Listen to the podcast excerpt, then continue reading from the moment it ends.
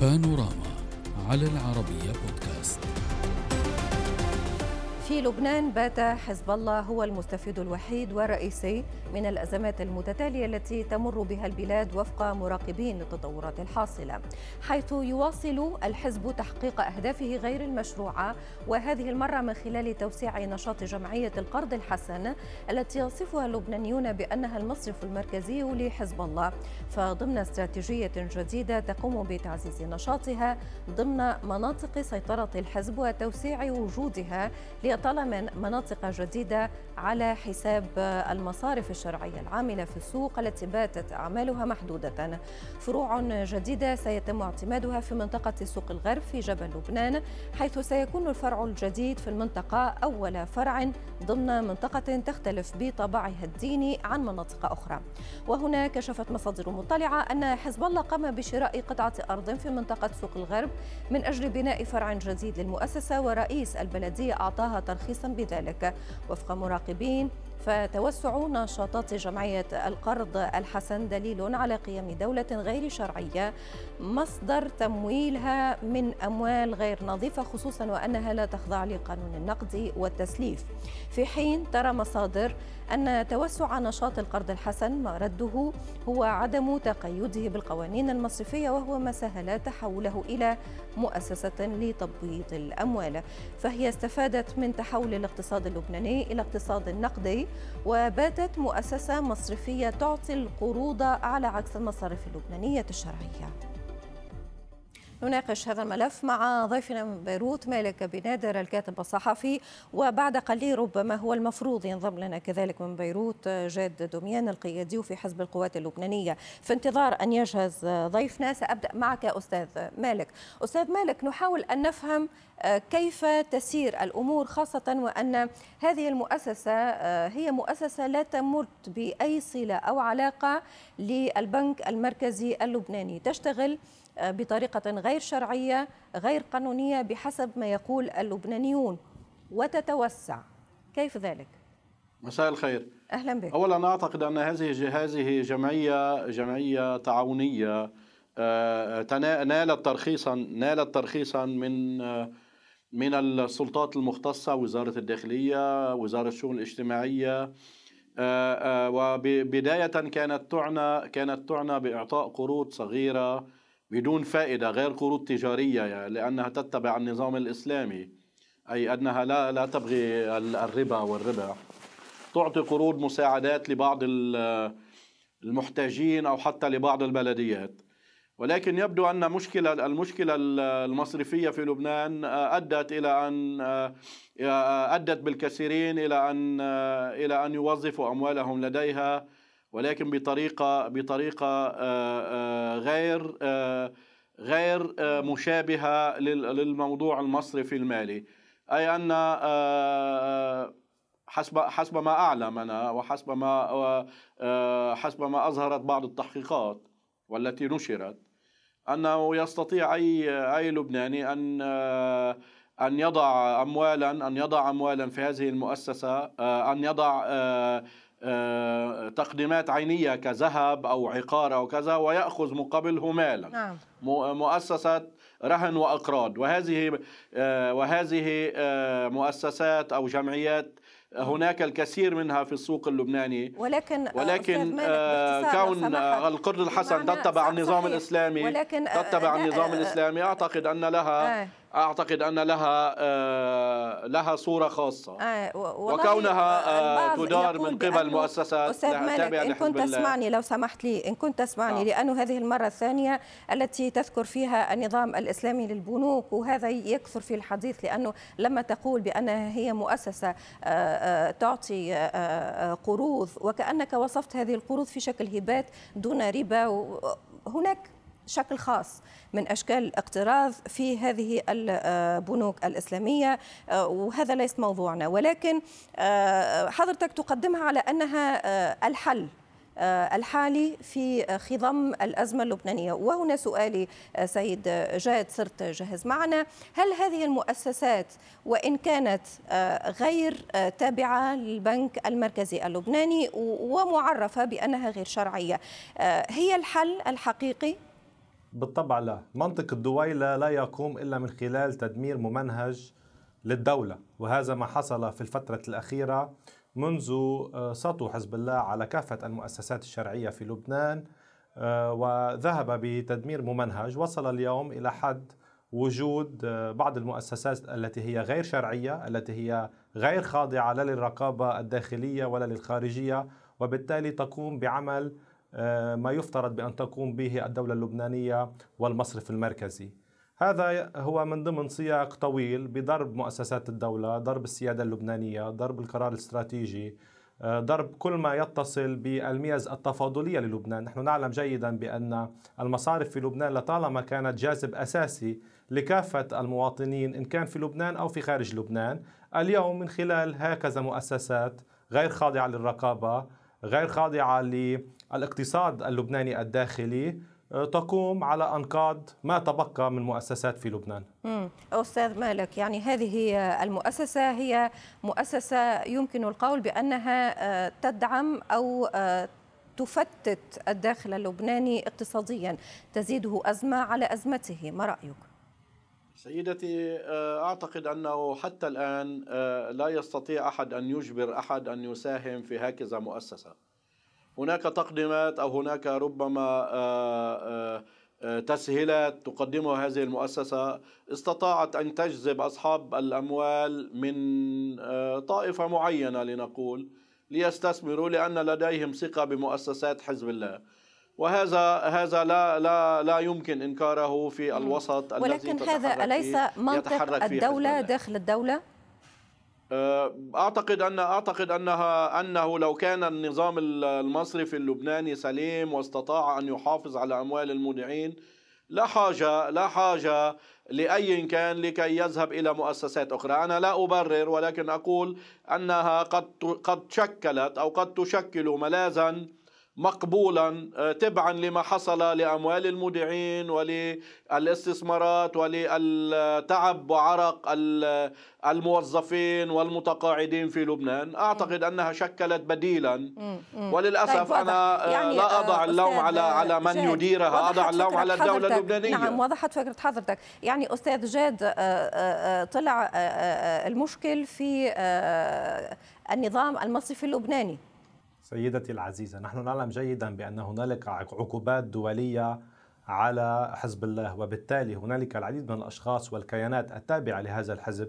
تجد بأن هنالك ملاذ هذا الملاذ الغير شرعي من أجل بأن تستمر بأعمالها التي هي غالبا ما تكون خارج نطاق الاقتصاد الداخلي وخارج نطاق العمليات القانونية.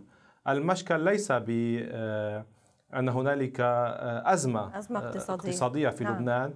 أزمة اقتصادية وأزمة مالية وأزمة مصرفية ولكن المشكل الأساس هو بمن أوصلنا إلى مجموع هذه المشاكل التي هي مشاكل على كافة الأصعدة. صحيح هذا واضح. المشكل ولكن الأساسي بأن هنالك من وضع لبنان. في في هذا المأزق. أوكي ولكن حضرتك منذ قليل تقول بأن آه هذه المؤسسة هي مؤسسة تعمل آه ل أو لأسباب آه أخرى غير ما تقدم به ضيف منذ قليل وهو محاولة فتح المجال لمساعدة الداخل اللبناني على تخطي أزمته. تقول بأنه لا لديها أهداف أخرى. ما هي؟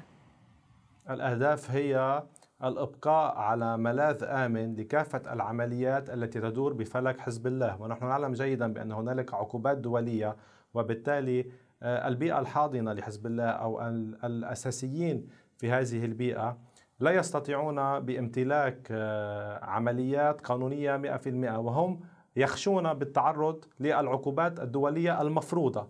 ما نراه اليوم التفاف على هذه العقوبات من خلال مؤسسة لست أنا من يقول بل المصرف المركزي والدولة اللبنانية هي من تقول بأن هذه المؤسسة هي غير شرعية وهي غير قانونية والأعمال التي تقوم بها هي خارج إطار القانون المصرفي اللبناني. وبالتالي العديد من التساؤلات تطرح في هذا المجال. كيف ولكن كيف غير شرعية؟ لأن الأستاذ مالك نطبع القانون بأن نعم. نسأل ولكن كيف يسمح لهذه المؤسسات بأن تزاول هذه الأعمال. ما هذا ما أشار له منذ قليل. سيد مالك يقول بأنها حاصلة على آه، رخصة من أي جهة؟ سيد مالك آه، ذكرت وزارة التجارة.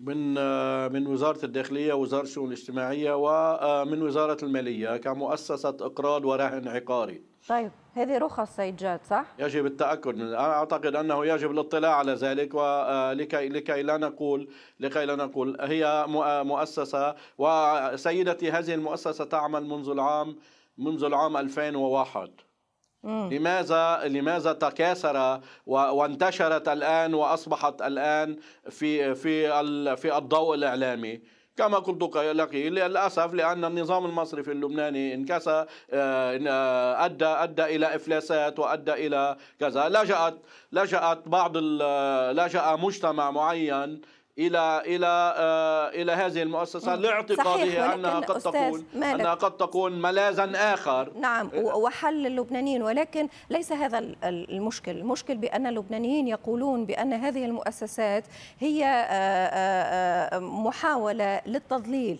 بمعنى أنها محاولة لغسيل أموال ومنها تمر العديد من العمليات الغير قانونية والغير الشرعيه سيدتي أنا أعتقد أنه على الدولة اللبنانية وعلى السلطات في مصرف لبنان وفي وزارة المالية وفي وزارة التجارة آه، أن آه، تضع يدها على هذا الملف وترى إذا كان هناك مخالفات للقانون اللبناني يجب أن آه، أو أن تصححها كما يحصل أو نعم. أن توقفها هذا هو الأساس في الموضوع. آه، سيد جاد لماذا آه، الدولة اللبنانية لم تفعل ذلك؟ لأن ضيف يقول بأن هذه المؤسسة تعمل منذ 2001 نحن لما بحثنا في الموضوع وجدناها تعمل حتى منذ 1982 تقريبا وهي موجودة في منطقة سوق الغرب في الجبل مؤخرا كما ذكرنا ولكن قبل ذلك في محافظات البقاع في بيروت بالجنوب. ضيفي يطرح سؤال مشروع آه، لماذا لم تحقق الدولة اللبنانية في آه، نشأة وتوسع هذه المؤسسة؟ سيدتي العزيزة أولا آه، حاكم مصرف لبنان ب 19 أيار 2021 صرح وأنقل ما قال جمعية القرض الحسن التابعة لحزب الله غير مرخصة وبالتالي هذا هو الموقف الرسمي للجهة الرسمية المصرفية التي تتعلق ب آه، هذه المؤسسة. هذا من جهة. من جهة ثانية لا أعتقد ولكن غير مرخصة. سيد سيد جاد غير مرخصة وهي تعمل وتتوسع. هذا يدين الدولة اللبنانية قبل أن يدين المؤسسة. بالطبع بالطبع بالطبع. يدين الدولة اللبنانية ويدين كافة المسؤولين المؤتمنين على حقوق وعلى مؤسسات الدولة اللبنانية. ونحن نعلم جيدا بأن العهد الأخير ولسوء الحظ عهد الرئيس ميشيل عون كان عهد الانهيارات المتتالية كان عهد آه، سطوة حزب الله بطريقة مباشرة أو غير مباشرة على كافة المؤسسات اللبنانية نعم. وبالتالي وضع لبنان في عزلة خارجية وداخلية أدت إلى مجموع الأزمات التي نراها اليوم طيب. نحن نعلم جيدا بأن هنالك ما يسمى تحالف ما بين المافيا والميليشيا وبالتالي الفساد المستشري بالدولة اللبنانية منذ سنين وسنين تحالف مع الدويلة الغير شرعية التي هي حزب الله وأدى هذا الأمر إلى الأزمات التي وصلنا إليها من جهة وإلى تنامي مؤسسات كالمؤسسة المذكورة من جهة أخرى. نعم أستاذ مالك لك تعليق منذ قليل؟ أنا كما قلت لك أنا أعتقد أنه آه، حاكم مصرف قال أنها لا لا تمت إلى النظام المصرفي بصلة أنا أقول أنها وأنا متأكد من ذلك أن لديها ترخيص لكي تعمل بموضوع الرهونات ولكن ولكن لها ترخيص يا أستاذ مالك. خلينا نوضح الأمور لمشاهدينا. آه, آه، نعم ولكن لا يحق لها يا سيدتي لا يحق. لها أن تعمل في النظام المصرفي. أي أوكي. ولكن لها ترخيص كمؤسسة خيرية. أخذت الترخيص لهدف آه, آه، ليس كهدف البنوك والمصارف الأخرى. اليوم هي طيب، وعندما تعمل وعندما تعمل كنظام مصرفي يا سيدتي عندما تعمل كمصرف يجب على حاكم مصرف لبنان لا أن يقول أنها غير شرعية يجب عليه أن يتقدم بشكوى بالنيابة العامة المالية وأن ي... وأن لأن له السلطة هو الوحيد الذي له السلطة في هذا الموضوع هو وزارة المالية. إذا كانت هي غير مطابقة للنظام ال... للنظام اللبناني وغير قانونية يجب عليه هو أن يقوم بذلك. وليس أي طرف آخر ولا صلاحية لأي طرف آخر بأن نعم. يقوم بذلك طيب. إلا هو. لا يكفي لا يكفي لأكبر سلطة مالية أن يق أن أن يشتكي من الموضوع. إذا كان هذا الموضوع أستاذ غير شرعي. أستاذ عليه جاد، أن يقوم تفضل. هو وضحت بالاجراءات فكرة حضرتك أستاذ مالك. تفضل أستاذ جاد أختم معك. لابد لي أن أخالف السيد مالك. نحن نعلم جيدا بأن مدعي عام جبل لبنان في الفترة الماضية قامت بحملة كبيرة على آه، مؤسسة مكتف. التي هي تعمل في مجال الصيرفة.